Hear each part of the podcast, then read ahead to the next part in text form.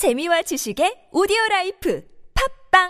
굽은 어깨 바로 잡자 바디로직 거북목을 바로 잡자 바디로직 굽은 등도 바로 잡자 바디로직 상체를 바로 잡는 바디로직 탱크탑. 뻐근한 거북목, 구부정한 어깨와 등을 바디로직 탱크탑으로 쭉쭉 펴주세요. 이제 완벽하게 바로 잡자. 골반, 허리, 거북목까지. 검색창에 몸매 교정 바디로직 나 김민규 돈도 사서 쓴다. 10만 원을 사면 10만 6천 원을 주니까 100만 원이면 요즘엔 혜택 많은 보너스 머니 경기지역 화폐. 경기지역 화폐를 구매하면 구매 금액의 6%를 보너스로 연말에는 30% 소득 공제까지 이제 그냥 머니 말고 경기지역 화폐로 6%더 즐겁게 사세요 생활의 보너스 경기지역 화폐 추석에는 보너스가 10% 경기지역 화폐는 31개 시군별로 발행되며 할인율은 시군별로 차이가 있습니다. 경기지역 화폐 홈페이지를 참조하세요. 영하 30도의 혹한을 이겨낸 강인한 생명력의 상징 러시아 녹용. 러시아 녹용은 으뜸이라는 뜻의 원녹용이라 불립니다. 윤홍일 원녹용은 전통 법제 과정으로 진하게 담은 고농축 러시아 녹용입니다. 현직 한의사가 만든 최고의 녹용 제품. 이제 윤홍일 원녹용이 소중한 가족의 건강을 책임집니다. 윤홍일 원녹용을 네이버에서 검색하세요. 전화 상담 1833-6654.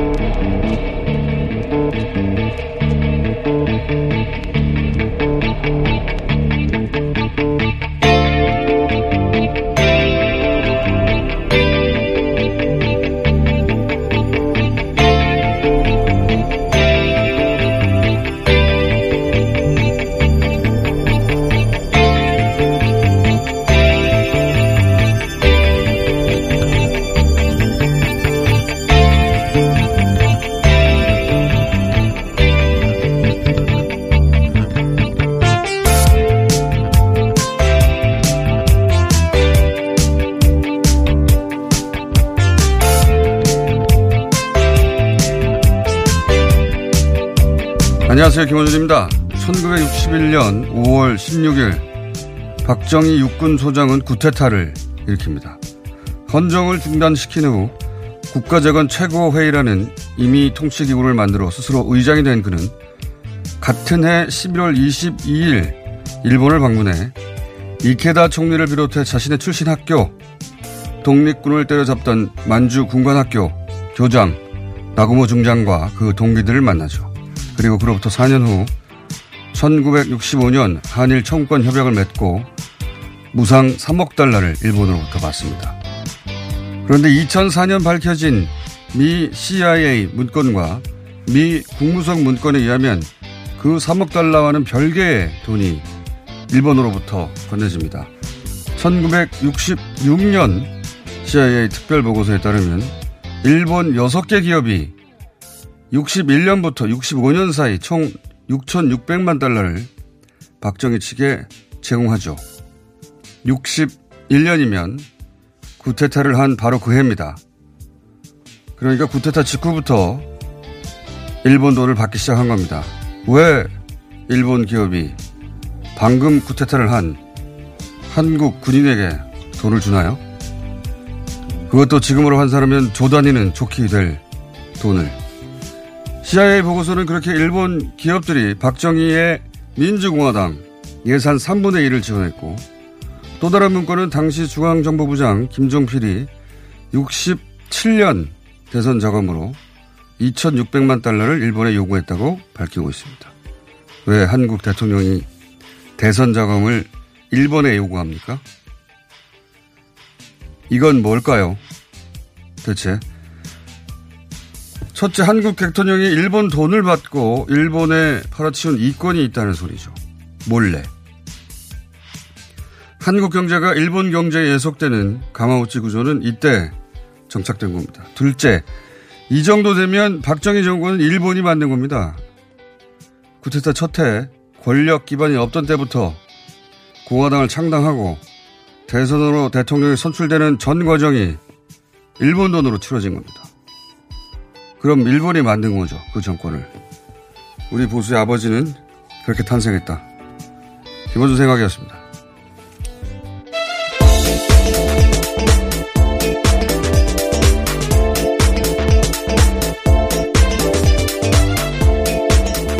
시사인의 김은지입니다. 네. 사실 이 문건은 2004년에 이미 나왔었어요. 민정연구소에서 민정문제연구소에서 어, 이 문건을 발굴해서 보도를 했는데 당시는 이제 박정희 정권이 불법 정치 자금을 일본 기업으로부터 받았다. 이 정도 시각으로 보도가 됐고 보도량도 그렇게 많지는 않았어요. 근데 이제 아베 수출 규제와 어, 이런 국면이 열리면서 과거 문건들을 이제 다시금 찾아보게 되는 거죠. JTBC도 그렇게 해서 65년 청구권 협정 당시에 어, 계약들이 어떻게 만들어졌는가, 얼마, 네. 얼마나 불공정하게 만들어졌는가. 그리고 그 이후에 돈이 어떻게 쓰였는지까지 또 다 추적을 해가지고요. 보도를 그렇죠. 한 바가 있습니다. 어, 그런 얘기를, 그, 그런 보도를 하고 있는데, 그, 이 문건은 2004년에 발굴되고, 그때 당시는 그냥 일본 기업의 불법 정치 자금을 받았다. 어, 박정희 정권이 불법 정치 자금을 받았다는 관점에서 보도를 했는데, 마치 일종의 정경 유착처럼. 근데 우리가 통상적인 정경, 정권 유착은, 어, 정권과 기업이 그 협잡을 하는 건데 서로 돈과 이권을 주고받으면서 그건 그냥 기본적으로 국내에서 벌어진 일을 말하는 거예요. 그렇죠. 국외라면 내정 간섭이라는 이야기가 나올 수 있는. 국외는 완전히 다른 네. 관점에서 봐야 되는 건데 어, 이 CIA 보고서에 따르면 그 이게 당시 한일 어떤 문건보다 정확하겠죠 당연하게 61년부터 돈을 받았다는 거예요. 61년부터 65년 사이에 61년에는 5월에 구테타를 했고 11월 말에 일본에 갑니다. 그럼 61년부터 돈을 받으려면 어 일본 간 직후부터 돈을 받아야 되는 거예요. 예. 그때부터 받아가지고 이거는 이제 청구권 협정 돈하고 완전히 별개의 돈이에요. in my pocket 한 거예요. 예, 알려지지 않았던 비자금이라고 예. 볼수 있는 것들이잖아요. 그 돈을 왜 줬겠냐? 주는 것보다 더 큰 이득이 있으니까 줬겠죠. 그때 당시 그 문건에 나와 있습니다. 경, 어, 이권을 줬다고. 말이 좋아 이권인 것이지, 어, 팔아넘긴 거죠. 몰래. 네, 경제적 예속이다라고 볼수 있는 거죠. 그때 소위 우리가 생각하는 가마우치 군, 이제 특, 그 독점권을 줬다 이런 식으로 표현했는데 뭐가 독점이 됐는지는 우리는 지금 알 수가 없죠. 어, 그리고 당연히 그게 일본의 기업가들이 장사꾼들이 아니라 장사꾼이 왜 돈을 그냥 줍니까? 이권이 있으니까 좋지. 근데 그러면 기업들이 나서 가지고 구테타를 방금한 군인에게 그런 제안을 했겠어요? 당연히 일본의 정치가 개입했을 텐데 그때 그 작동했던 일본 정치가 그 주체가 일본 군국주의자들 우리를 식민 지배했던 그 주체였어요. 그때 당시만 하다 그때 당시 이제 일본 군국자들이 완전히 부활했죠. 기시 노부스키 같은 A급 전범들이 완전히 부활했으니까요. 그 그걸 알 수 있는 게 그때 65년 그 한일 청구권 협정을 맺고 나서 그 돈을 어떻게 쓸지 한일 협력위원회라는 걸 두는데 거기 초대 회장이 이제 기시노부스케 네, 지금 아, 아베 네. 총리의 외조부라고 할 수 있죠. 외조부고 어 그리고 그 위원들이 그 독립군을 때려잡던 만주 군관학교에 박정희 전 대통령의 동기들이었어요. 그러니까 이걸 일본 관점에서 한번 보면 아주 명확해지는데 자신들이 식민 지배했던 어 나라가 독립을 했어요. 근데 그 식민 지배했던 시절에 군사 훈련을 시킨 어 그것도 그 조선 독립군 때려잡던 그러라고 훈련시킨 그 황군 출신 장교죠. 어, 그 사람이 독립한 나라에서 구테타를 해가지고 일본을 다시 찾아온 겁니다. 그래서 찾아와서는 그 군관학교 교장한테 절을 하고 그리고 자기를 메이지 유신의 지사의 심정이라고 말하고 뭐 요시다 쇼인을 가장 존경한다고 말하고 군국주의자들 입장에서는 더 이상의 적임자가 없는 거죠.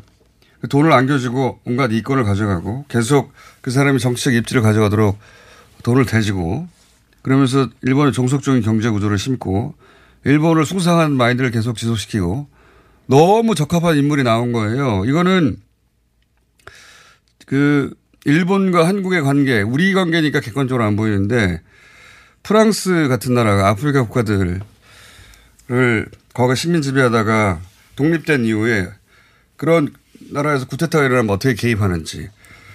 그리고 프랑스 기업들이 거기 독재자들한테 돈을 주고 어떤 이권을 가져가는지. 그러면서 프랑스 친프랑스 인사들을 어떻게 엘리트로 커가도록 만드는지.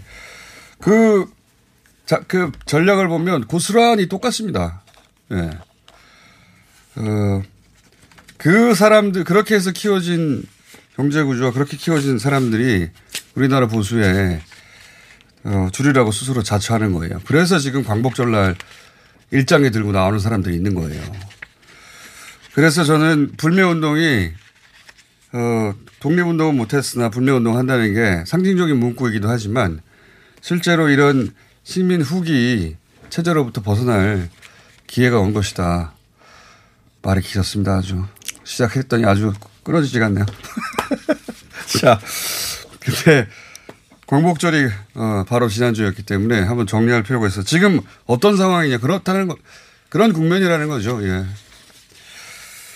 그렇게 저는 해석합니다. 자, 첫 번째 뉴스는 뭔가요? 네, 이번 주는 주요 외교 일정으로 바쁘게 돌아갈 예정인데요. 먼저 네. 스티브 비건 미국 국무부 특 대북 특별대표가 내일 방한합니다.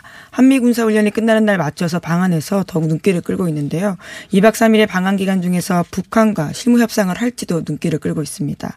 비건 대표는 먼저 오늘 일본을 들렀다가 1박 2일 한 후에 한국을 찾을 예정입니다. 어, 요사는 저희가 정세현 전 장관님 어, 모실 텐데 그때 좀 자세히 나눠보죠. 예. 저는 이 대목에서 눈길을 끄는 건 어, 비건 대표가 일본 들렀다 온다.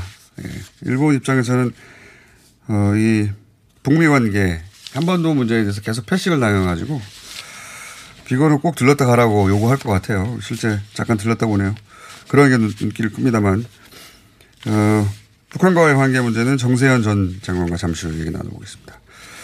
그리고 나서 아까 말씀하셨듯이 보니까 한 열흘 앞으로 한 열흘간 일본과 관련된 네, 이 한일 관계와 관련된 행사들이 굉장히 많아요. 네, 강경화 외교부 장관과 고노다로 일본 외무상이 20일에서 22일 베이징에서 열리는 제9차 한중일 외교장관 회담에서 만날 예정이라고 하는데요.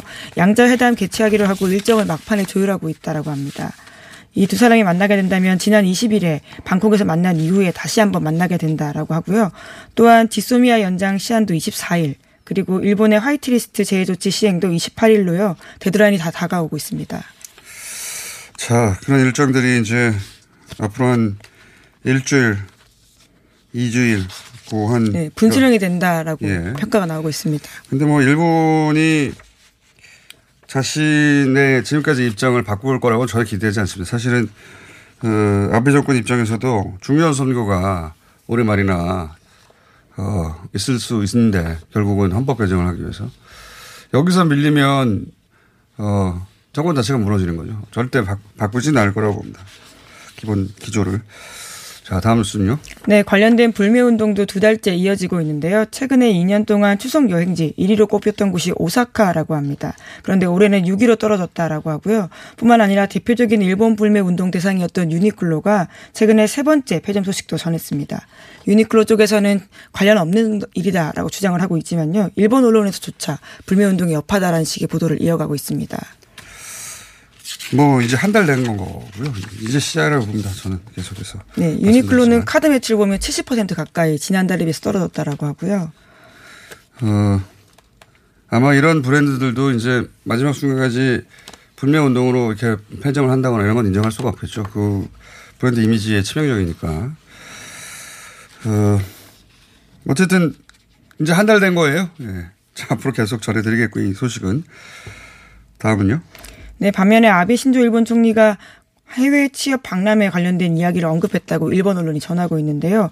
만약에 이 박람회가 취소된다면 한국 학생들이 곤란해지는 게 아니냐라는 이야기를 전원으로 전했습니다. 마이니치 신문 보도입니다. 예, 어, 한국 학생들은 뭐 그렇게까지 걱정하겠습니까? 예. 이게 이제 이런 거겠죠. 어, 어, 본인 지역구에 가서도 민민은 계속 교류해야 된다. 이게 관광 객들이 안 오니까 걱정이 되겠죠. 관광객, 유학생, 일본 입장에서는 굉장히 반가운 어, 한국으로부터의 방문객 이 사람들이 안 오는 걸 걱정하고 있고 그게 보도가 많이 되고 있는데 그 연장선상에서 한 말이죠. 만약에 수출 규제를 처음 했을 때 분위기대로라면 그 비자도 제한해야 된다고 말을 했지 않습니까? 예. 무비자 없애버려야 된다고. 그런 얘기 저희가 안 하잖아요, 이제. 왜 안 하나 모르겠어요. 예. 당장 그, 그때 분위기로면 비자 문제도 금방 뒤따라서, 예. 했을 텐데 자기들 생각대로 안 되는 거죠. 뭐 그런 얘기라고 보고요. 여기서 잠시 어, 저희가 매일매일 짚어가는 불매 짚어보겠습니다. 어, 저희가 세 번째 인터뷰 하네요. 예. 초기부터 한 보름 지나고 나서 또 한 달여 지난 다음에 다시 한 번 연결합니다. 한국 마트협회 김성민 회장님 전화 연결됐습니다. 안녕하세요. 네, 안녕하세요. 예. 어, 그때 이제 그 팔리던 일본 제품을 빼면 어, 네. 그뺀 만큼의 매출 하락이 있지 않겠느냐 우려하는 사장님들도 있다. 어, 그런 네. 얘기 인터뷰 했었습니다. 회장님 그 경우는 오히려 이제 다시 그만큼 올라갔다고 하셨, 는데 다른 네. 회원사들도 마찬가지예요? 그만큼 네. 보충이 됐습니까? 네. 네. 다른 회원사들도 마찬가지입니다. 뭐 지금 현재도 그, 그 매출들을 유지하고 있고요. 네. 네. 어, 지금도 그 일본 제품은 없어도 어쨌든 다른 상품들로 대처해 나가고 있기 때문에요. 네. 어, 고객님들 어, 스스로 그 다른 상품으로 대체하고 있습니다. 음, 예를 들어서 어, 일본 맥주야 뭐 이미 널리 알려졌습니다만 잘 모르던 제품이 아 이게 네. 일본 제품이어서 여기서 빠졌네. 그럼 어떻게 하지? 이런 분들 없어요? 네, 그런 일본 제품 가지고는 얘기 안 하시고요. 예. 그 이제 그 빠졌다는 부분 가지고 얘기하시는 게 아니고 예. 일본 제품이 있을 때 예.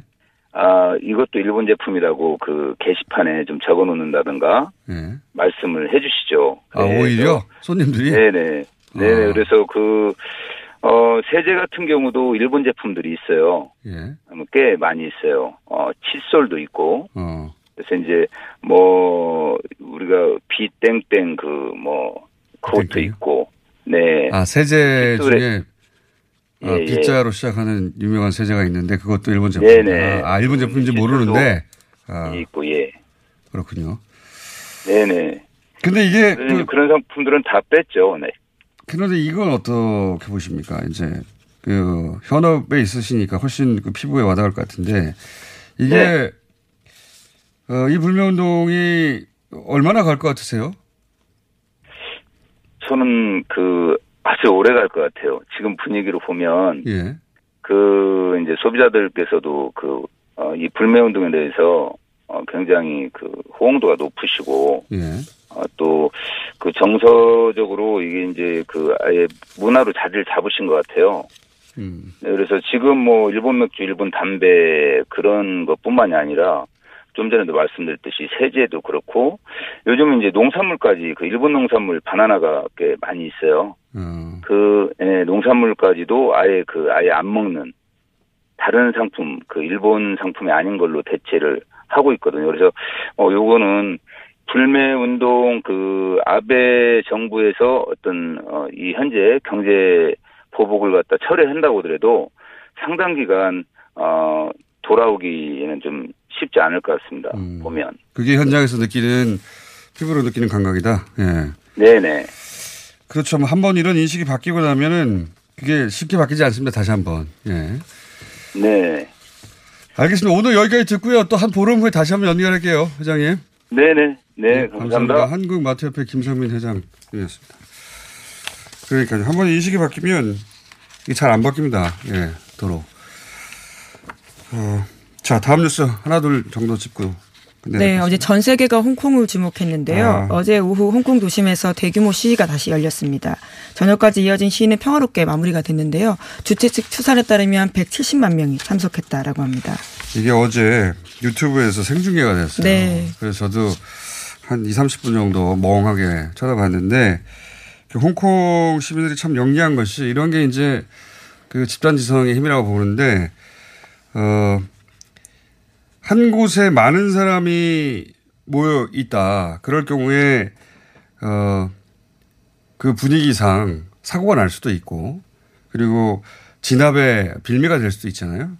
어제 홍콩에서 이 집회를 하던 사람들이 어떤 뭐라고 표현했냐면 빅토리아 공원이라고 그 공원의 수용 인원이 10만 명밖에 안 되는데 100만 명이 모이면 어 문제가 된다 이런 얘기를 경찰 쪽에서 하니까 그럼 우리가 물 흐르 유수식이라고 해서 물 흐르듯이 집회를 하겠다고 네. 그래서 사람들이 그 10만 명 밖, 100만 명 이상이 모이는데 10만 명 밖에 모일 수 없는 공간에 한 15분 들어간 다음에 사방으로 싹 터지는 거예요. 그럼 다음 물결이 들어오고 누가 어, 진두지휘를 하고 번호표를 나눠준 것도 아닌데 굉장히 자연스럽게 그런 시위가 표관적으로 이루어졌어요. 그러니까 집회를 어 강경하게 진압할 강경하게 진압할 빌미가 예. 생기지가 않는 거죠. 예. 네, 우리 촛불 집회가 생각나기도 하고요. 굉장히 감동적인 예. 장면들이었습니다. 굉장히 진화하고 있습니다. 홍콩의 집회들이. 어, 그리고 다 오른쪽 눈을 가리고 나와가지고요. 과거 네. 오른쪽 눈 실명된 여성에 대한 항의를 하고 있는 네. 실명 위기에 빠졌다라고 하는데요. 경찰이 그 어, 진압 과정에서 여성을 실명하도록 만들었죠. 네. 그래서 거기 항의하고 있는데 그 의미에서 이제 한쪽 눈을 가리고 나오고 어, 각종 구호나 또는 그 집회 양상이 굉장히 진화하고 있고 그 레이저 포인터를 쏘는다는 등 이런 식의 모습들을 보이더라고요. 자, 어, 그 시민들을 시민들 차원에서 응원하는 건 굉장히 필요한 것 같습니다. 이것이 정치적으로 그래서 그 끝이 어디냐 이건 우리가 결정할 수는 없지만 이 시민들은 어, 세, 세계 시민들이 지켜봐 주지 않으면 이 도저히 계속 힘을 유지할 수가 없는 거거든요. 예. 네, 저희 시사인 페이스북에도 관련된 영상들이 꽤 올라와 있으니까요. 궁금하신 분들 접속해서 봐주시면 감사드리겠습니다. 현지에 취재진들이 가 있거든요. 갑자기 생각이 이런 나서요. 큰 있으면 유튜브에 생중계를 해요. 그래서 누구나 들어가서 볼 수가 있습니다. 거기 생중계는 물론 뭐 홍콩 어, 자기들 말로 채팅을 하긴 하는데 영상은 계속 볼 수 있으니까요. 어.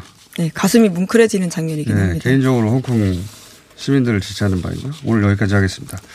시사인의 김은지였습니다. 감사합니다. 2019년 7월 1일부터 미세먼지 저감을 위해 녹색 교통 지역인 한양 도성 내 5등급 차량 운행이 제한됩니다. 12월부터 과태료도 부과하니 5등급 차량은 조기 폐차나 매연 저감 장치 부착 등 저공해 조치를 서울시에 신청하시기 바랍니다. 자세한 사항은 120 다산 콜센터로 문의하세요.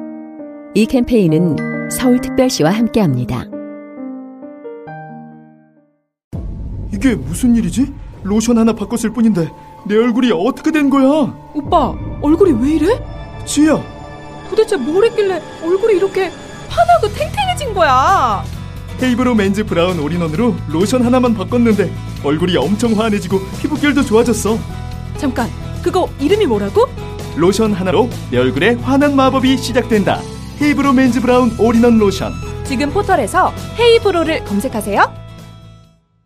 빼, 빼, 빼자로 끝나는 말은 똥빼, 살빼, 다빼, 덧빼, 미궁빼, 사랑. 빅동의 추억, 미궁 대장사랑과 함께 이미 오랫동안 입소문으로 검증된 다이어트 제품 빼사랑. 숨기려 하면 숨길 수 있는 지방도 숨기려 해도 숨길 수 없는 지방도. 똥 빼 살 빼 다빼 덧빼 미궁 빼 사랑 광고와 실제품이 일치하는 제품 빼사랑 박재희 씨, 내가 요즘 코어 매일 먹는데 너무너무 좋아요. 왜 좋은 거지? 아홉 가지 기능성 원료가 활력을 충전해주거든요. 또 매일 먹어야 하는 멀티비타민을 한 번에 섭취할 수 있는 종합 건강 기능 식품이에요. 마카도 들어가네. 네, 페루산 마카도 아주 풍부하게 들어가 있어요. 박지희 씨도 매일 먹어요? 물론이죠. 김용민, 박지희가 추천하는 코어업 2 플러스 1 행사 진행 중. 포털에서 코어업 검색하세요.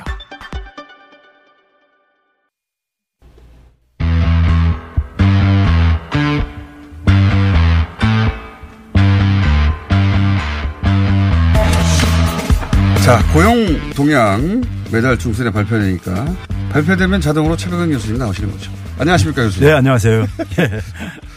자, 요즘 여기저기 너무 바쁘셔가지고 토론회도 너무 TV만 틀면 토론회에 나오시더라고요. 예. 자, 어, 호사카 유지 교수님과 함께 양대 바쁜 이들 나오셨습니다. 어, 자, 고용동향. 고용동향이 나오니까 또 뭐 여기저기 언론에서 보도를 하긴 하는데 과거보다는 뭐랄까요. 어, 제목이 자극적이진 않아요. 예. 예. 자기들 뜻대로 잘 안 되나 봅니다. 뉴스 공장에서 보수 매체들이 막 공격하는 예. 전에는 막 난리 났다고 나라가 망한다고 그랬는데 예. 요즘 그렇게까지는 못해, 못하고 있어요. 왜냐하면 수치가 그렇게 안 나오거든요.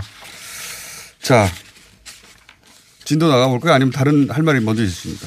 저는 저 이 앞 시간에 좀 약간 얘기했지만 불매 운동을 네. 좀 한번 좀 평가를 좀 하고 싶어요. 불매 운동이요? 예. 네. 네, 좀 한, 한, 한, 이거 한 5분만 줬으면 좋겠습니다. 그래, 그럼 5분밖에 안 남는데. 그럼 그거 5분 쓰시고요. 나머지 5분은. 예, 고용은 뭐 간단하게 정리할 수 있기 예, 때문에. 고용 동안 나쁘지 않아 가지고 긴 예. 말이 필요 없을 것 같아요. 예. 저는 불매 운동을 지켜보면서요. 예. 제가 경제학자지만은 또 역사학자기도 한데요. 아, 그래요? 예, 예. 어. 원래 이제 경제사 방법론으로. 아, 경제사가 하셨구나. 예, 했기 때문에. 아, 그래서. 예. 어쩐지. 예. 근데 불매... 경제학자들이 먹고 살, 먹고 살기 힘들 때 사학도 같이 하지 않습니까? 원래 못 먹고 삽니다. 경제사, 예. 근데 이 불매 운동을 하는 우리 국민들은 저는 굉장히 자랑스럽다고 생각하는데요. 네. 어. 경제사학적 입장에서는 예. 관점에서는 어떤 의미입니까? 예, 그, 이 불매 운동을 지금 일본에서, 일본의 네. 소위 말해서 이제 아베 측근이라든가 네. 아베 진영에서 가장 아파하는 부분이 불매 운동이에요. 예. 근데 이게 흔히 말해서 경제적인 피해 규모로 볼 때는 예. 그렇게 큰 규모는 아니에요. 그렇죠. 그렇게 큰 규모는 예. 아니죠. 근데 그걸 굉장히 아파하는 이유가 뭐냐 이렇게 이유가 뭡니까? 제가 이제 7월 3일 날 뉴스공장 출연해서 예. 당시에 그랬잖아요. 그 반도체 산업을 매개로 해서 한국 경제 망가뜨리고 한국의 친일 정권을 만드는 게 예. 이제 목적이다 이렇게 했잖아요. 예. 그 속에서 저는 이제 우리 사회가 내부만 단결하면은 우리가 완성하는 게임이다 이런 얘기를 했었거든요. 네네네. 그 초기부터 하셨죠. 예. 그게 지금 뭐냐면은 이 그 이번에 이제 불매운동 하면서 나오는 구호들을 보게 되면요. 네. 이제 국민 이런 표현이 나옵니다.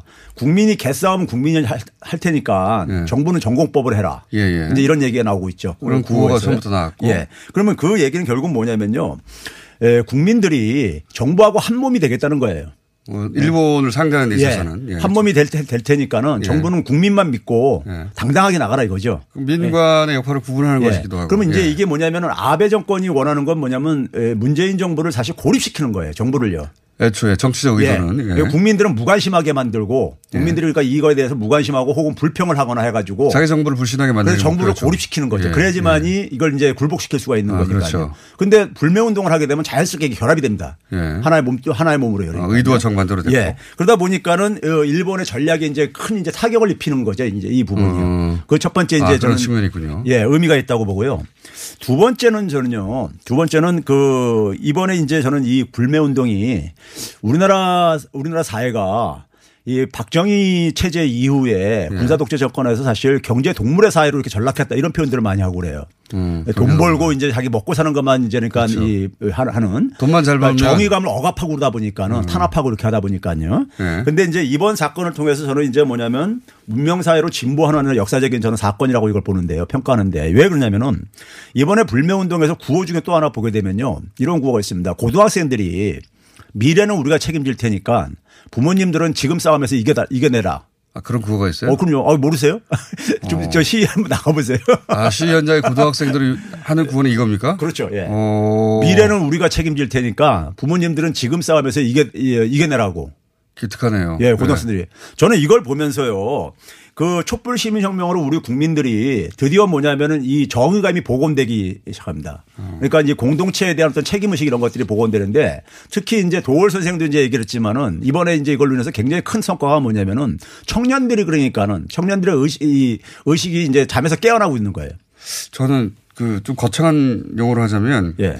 그 탈식민하고 있다는 생각도 듭니다. 완전. 그렇죠. 예. 그 같은 맥락이죠. 예. 이 그리고 이 그 청소년 세대 그러니까 10대 20대가 불매운동에 가장 적극적이거든요. 그러니까요. 물어보면 아니 일본 제품이 우수하다고 생각해 본 적이 한 번도 없는 친구들인 거예요. 그 세대는. 그렇죠. 일본 콤플렉스 전혀 없는 세대가 맞습니다. 이런 시비가 걸리니까 네. 왜 여기서 가만히 있어야 되지 이렇게 생각하는 거죠. 네. 근데 이제 이걸 매개로 해서 자기들이 그러니까 이 공동체에 대한 책임의식 이런 것들이 복원되고 있는 거죠. 지금 그러니까요. 그래서 잘 가고요. 세 번째는 이제 보게 되면요. 이거, 이거 하다 끊어질 것 같은데요. 인류사의 진보에 저는 네. 이그 하나의 진보의 그 핵을 긋는 하나 역사적인 사건이 될 거라고 저는 불매운동이 그러는데 네. 왜 그러냐면요. 이번에 이제 구호 중에 보게 불매운동 구호 중에 보게 되면은 아, 구호를 유심히 보시는군요. 독립 그게 거기 상징이 깔려 있으니까. 많은 사람이 예. 외치면 거기에 공동된 인식이 깔린 거니까. 예. 독립운동은 못했어도 불매운동을 한다. 뭐 이런 표현들이 아주 그냥 우리 예. 흔히 보잖아요. 가장 처음부터 나온. 근데 저는 이게 21세기 독립운동이다 이렇게 봅니다. 불매운동이요. 예. 근데 그걸 왜 그렇게 가냐면은 결국은 뭐냐면은 일본의 도발을 막는 것은 한반도 평화 정착입니다. 예. 평화 정착이고 한반도 평화가 정착되게 되면 한반도의 냉전 구도가 해체가 되져요. 예. 지금 뭐냐면 세계적으로 미중 간의 대결이 지금 격화되고 있잖아요. 예. 그러면 저는 이제 뭐냐면은 미중 대결의 균형자 역할을 할 수 있는 게 저는 한반도가 부상 평화 자체가 정착된다는 얘기는 예. 균형자 역할이 그러니까는 이 구축된다는 걸 의미를 하고요. 예. 그걸 통해서 동북아와 세계에 그러니까 우리가 이 그 평화를 그러니까 사실 촉진시키는 하나의 그런 이제 에, 우리가 역할할 수 있는 입장으로 이제 부상을 하기 때문에 그런 점에서 이제 인류사의 진보에 저는 한 획을 긋는 음. 사건으로 이제 역사에 기록될 거다 이렇게 이제 아, 이건 더 큰 범위에서 세계적인 관점에서 보자면 예. 어, 나중에 해석을 하기를 사학자들이 요 사건이 그런 역할을 했다라고 그렇죠. 예, 자리배김할 기록할 것 것이다. 같습니다. 예. 그 자리배김 그렇게 해석할 그 세계 사학자에 들어가지는 못하시지만 저는 기록을 남길 겁니다. 그렇게 해석될 것이다. 알겠습니다. 이렇게 하면 3분밖에 안 남았어요. 경제 아, 동화가 고용지표는 뭐 간단하게 갈 수 있습니다. 고용지표 고용지표 하시러 나오셔가지고 자, 이게 고용지표는 어떻습니까? 이톤 다운이 된 이유가 보수 신문들에서 예. 29만 9천 명의 취업자가 증가했어요. 어. 30만 명 정도 되는 거죠. 예. 그럼 이건 과거에 그러니까는 이명박 박근혜 정부 때 거의 이제 최고 나오는 게 한 30만 명 됐죠. 이렇게 나왔던 어. 거래. 그 육박하는 거예요. 그러니까 이전 보수 정권의 최고치에 육박했다. 그렇죠. 예, 인구가 줄어들고 있음에도 불구하고. 그렇죠. 어. 이제 그런데 이제 문제는 뭐냐면 이걸 가지고도 이제 딴지를 거는 게 네. 딴지 거는 논리가 항상 똑같지만은 작년 7월 달에 보게 되면은 인- 그 고용 참사 얘기 나오면서 예. 7월 달에 5천 명 증가했었어요.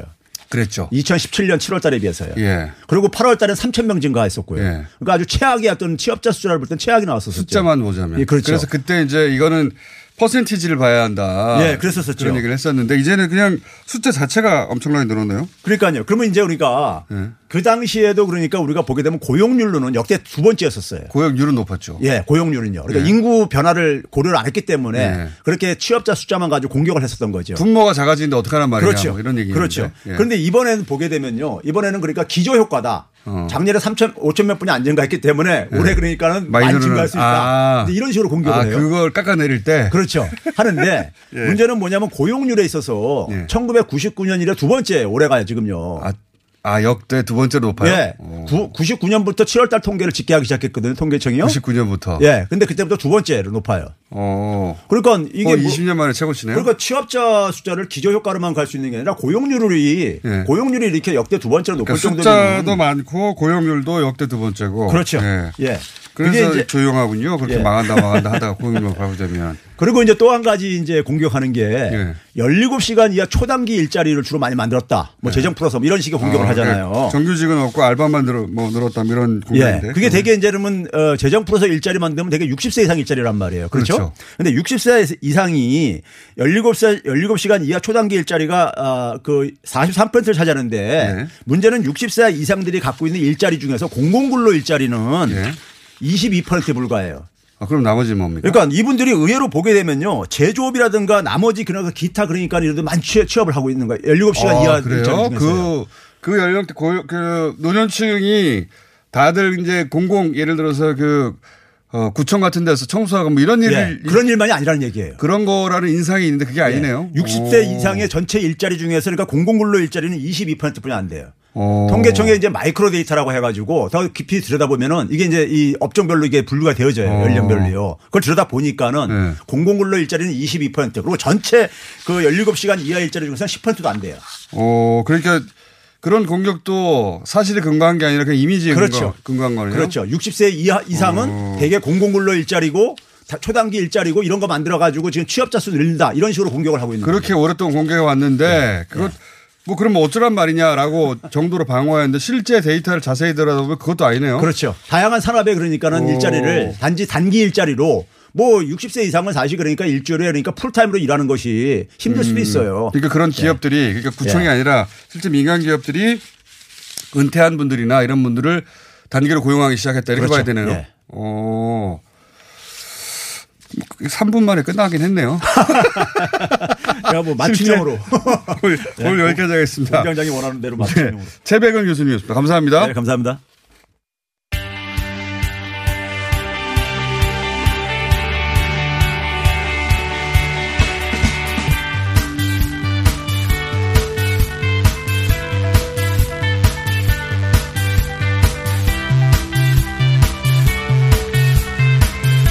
자, 아, 북한이 벌써 일곱 번째인가요?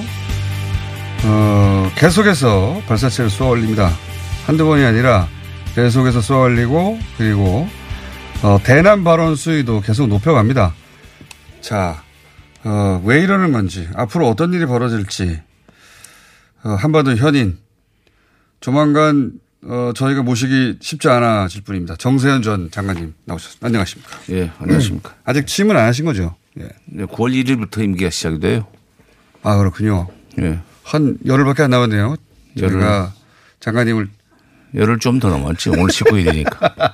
장관님을 어, 괴롭히고 또 뽑아먹고 할 기간이 그밖에 안 남은. 그래도 부위원장 부임하시고 나서도 큰 사건 나시면 이제 인터뷰 하실 거죠? 저희랑. 글쎄 국회의원들도 이 방송을 듣고 그, 그 남북 관계나 한반도 정세에 대해서 자기 생각을 정리한다고 그러니까. 네. 나오셔야죠. 그거. 원래 이제 그 부위원장 역할이라는 게 전 국민에게 어, 알려주는 거 아닙니까? 한반도. 그렇죠. 이제 대북, 대북 사업은 남북 관계는 통일부가 하는 거고. 예. 민주평화통일자문회의는 사실은 우리 국내 예. 국민들의 대북 여론. 또는 어, 국민들의 그런 여론을 취합을 해서 정책으로 대통령한테 건의하는 그런 네. 기능을 가지고 있기 때문에 어, 어차피 제가 지방에도 많이 가야 되고 아니 그러니까 해외에도 많이 가야 됩니다. 물리적으로 직접 그, 어, 그 국민들도 만나야 되지만 음. 단시간 내에 가장 많은 국민들을 만날 방법이 이 방송 아닙니까? 그 중에서 1등이 누굽니까? 여기 아닙니까? 음. 근데 이제 여기 오세요. 아니, 몸이 이제 외국에 나가 있다든지 이럴 때는 몸이, 그렇죠. 어, 그 후계자를 하나 지금 요- 육성을 해야 되겠어요. 나가시기 전에 계약서 하나 쓰시고 가시고요. 저희가. 네, 빨리 합시다. 자, 아, 계속해서 쏘고 있습니다. 계속해서. 이제 뭐, 그 20일이면 한미훈련이 끝나니까 그때 이후로는 안 쏠 것 같기도 하긴 한데, 쏘는 거는 계속 쏘는 거라고 뭐 많은 분 전문가들이 예상했지만 발언 수위가 이렇게까지 높아지는 건 예상 못 했단 말이죠. 그게 문제예요. 그러니까 네. 쏘는 거는 그러면 전- 전적으로 이번 한미연합훈련이 우리가 하는 것보다는 북쪽에서 알기에 굉장히 위협적인 것 같습니다. 어, 북쪽에서 받아들이는 그러니까 어떤 그 내- 점에서 그렇습니까? 사실 우리 쪽의 군사 행동은 사실은 국민들한테는 비밀이에요. 예, 그렇죠. 어. 그러나 북쪽에 그 움직이면 또 우리 국민들한테는 공개된 정보가 되듯이 거꾸로 어. 아, 우리 국민들은 지금 잘 모르고 있는데 우리 이번에 한미 훈련 중에 혹은 뭐 최근에 도입한 무기 중에 북한을 특히 자극할 만한 그런 포인트가 있습니까? 글쎄 그런 것들이 있, 있, 는 모양이에요. 지금 그 우리 국민들한테 조금 전에도 얘기했지만 비밀이기 때문에 잘 모르, 모르는데 어, 하긴 우리 군사훈련의 내용은 우리가 잘 모르죠. 그렇죠.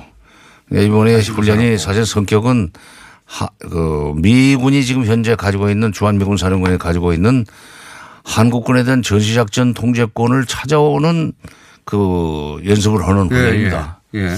그러다 보니까 북한으로서는 전시작전 통제권이 한국군한테 돌아오는 경우에 그 상당히 위협이 되죠. 그러면서 우리가 직접 운용할 무기 체계에 대해서 훈련도 하는데 그게 북한 입장에서는 어 우리가 그러면 핵을 내려놓는데 남한은 저런, 저런 전력을 가지게 되면 이 기우는 거 아니냐 남쪽 그렇죠. 우리가 이제 스텔스 35의 전폭기 같은 것은 네. F-30, F-35의 스텔스 전폭기 지금 10대 들어왔다는데 앞으로 전부터 들어오면 40대가 들어온다는 거죠. 그러면 네. 북한으로서는 굉장히 지금 겁날 겁니다. 음. 그 다음에 이번에 훈련 내용도 어, 제가 지금 뭐 그 국방부에 확인을 처지는 아닌데 돌아다니는 소문을 보면은 북한도 굉장히 자극적인 내용도 있다. 예, 그래서 그래요? 저렇게 심하게 욕을 하는 것 같고 어, 그다음에 어. 계속 쏘아대고 바로 그 훈련 내용 때문에 남한 당국과는 마주 앉을 생각이 없다는 표현까지도 나오지 않았나. 그러니까 북한 입장에서는 아니 이제 비핵화한다고 하고 그 다음에 군사 합의 해놓고 이런 식으로 북한을 공격 대상으로 상정한 훈련들을 어 강도 높게 하면 우리가 어떻게 가만히 있냐 이런 취지네요. 그렇죠. 그들의 반발은. 그러니까 핵과 자, 그 ICBM, 핵무기와 ICBM 같은 어, 전략 무기는 어, 어차피 지금 내려놓고 예.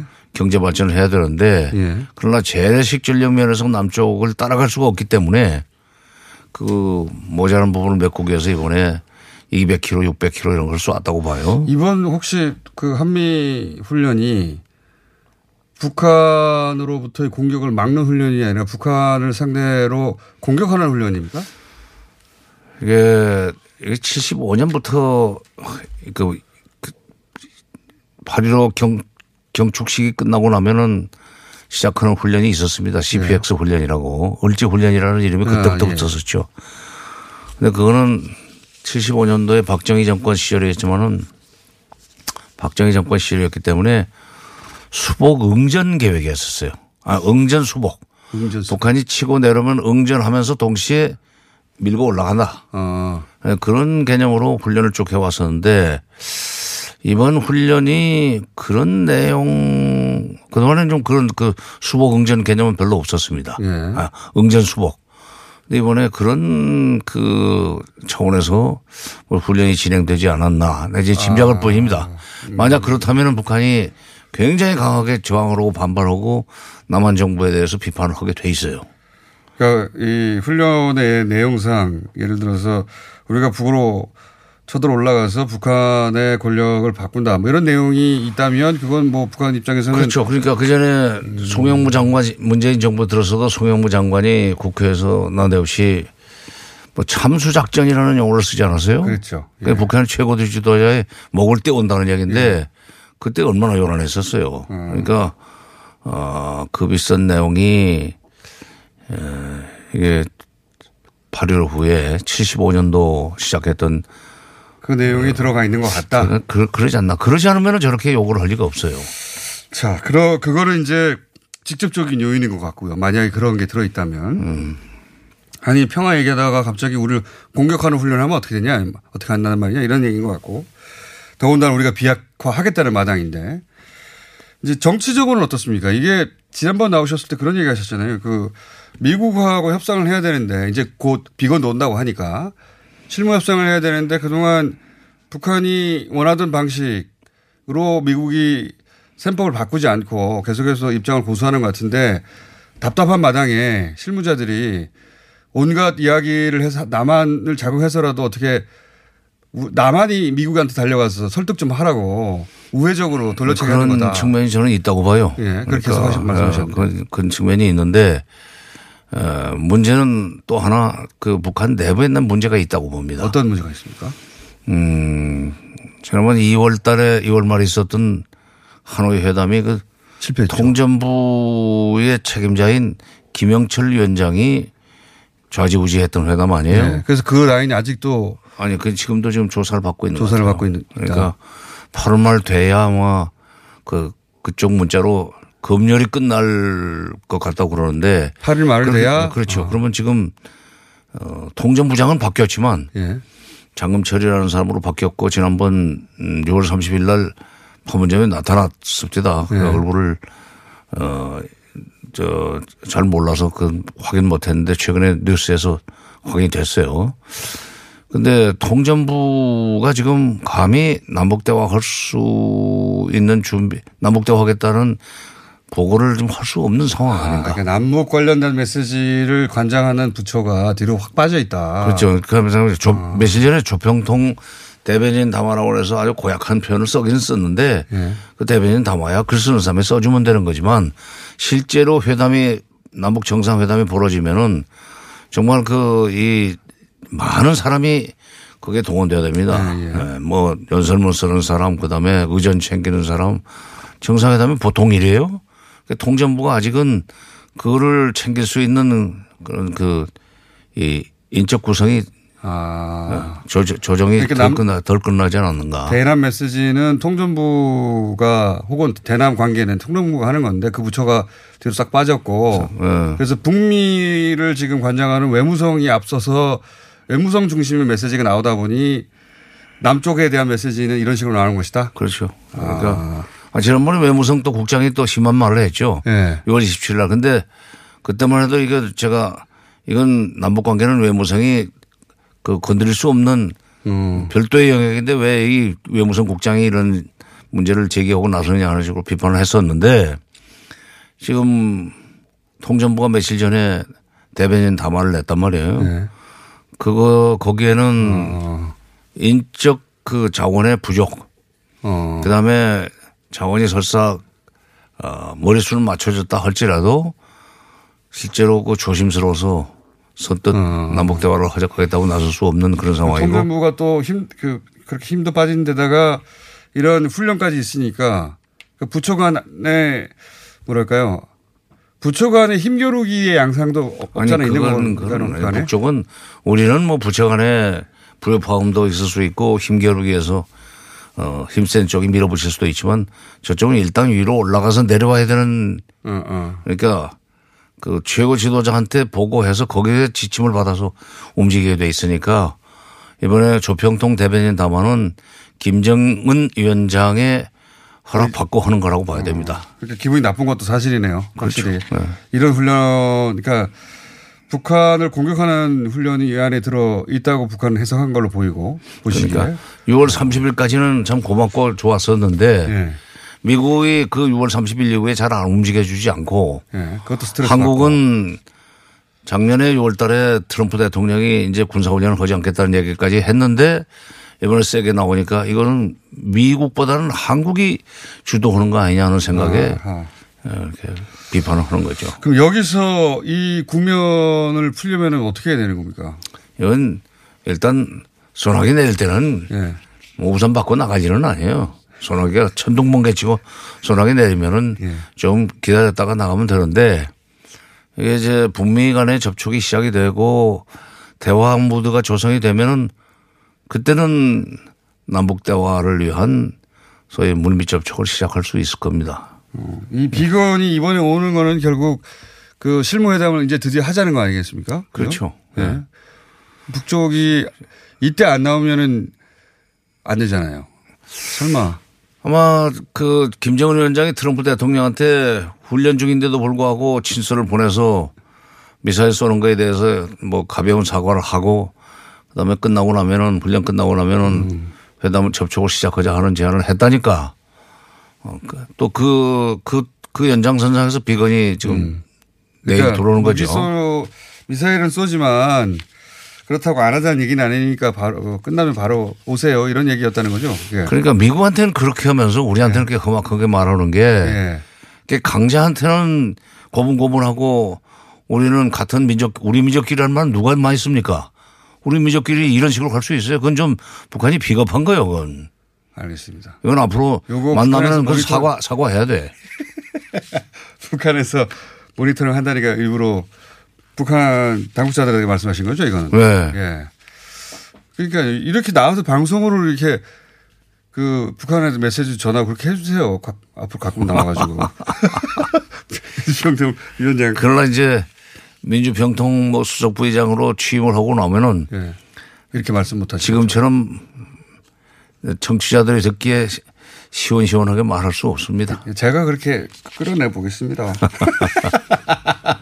아니 이게 좀 미국한테는 저렇게 편지 보내고 예. 이 수- 미사일 쏘게 되는 여주까지 다 설명을 하면서 그리고 이 훈련이 끝나면 바로 회담, 어, 실무회담이라도 시작하자는 편지를 보내면서 우리한테는 그렇게 험악한 말을 쏟아내도록 지시를 했단 말이에요.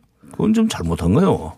이, 이런 측면도 있을까요? 예를 들어서 남북 관계는 지지고 벗고 수십 년간 해왔지만 또 우리끼리 말 서로 이제 언어가 같으니까 또 금방 회복할 수 있지만 북쪽 저 미국하고는 한 번 틀어지면 그리고 정권이 바뀌면 큰일 나니까 거기는 관리하고 남쪽은 좀 험악하게 하게 해도 된다 이런 생각을 하는 거 아니겠습니까? 뭐 우리 민족끼리니까 믿는 구석이 좀 있다 하는 해석인데 그런 측면도 있다고 봐줄 수는 있죠. 그러나 그것도 정도껏이지. 해야지. 정도껏이죠. 어, 예, 정도껏. 해야지. 이렇게 몰아붙이면 저, 저런 마음도 있을까요? 그러니까 이게 그 북- 미국이 삼법을 안 바꾸는데 자기들이 할 수 있는 수단이라는 건 없고 더 이상.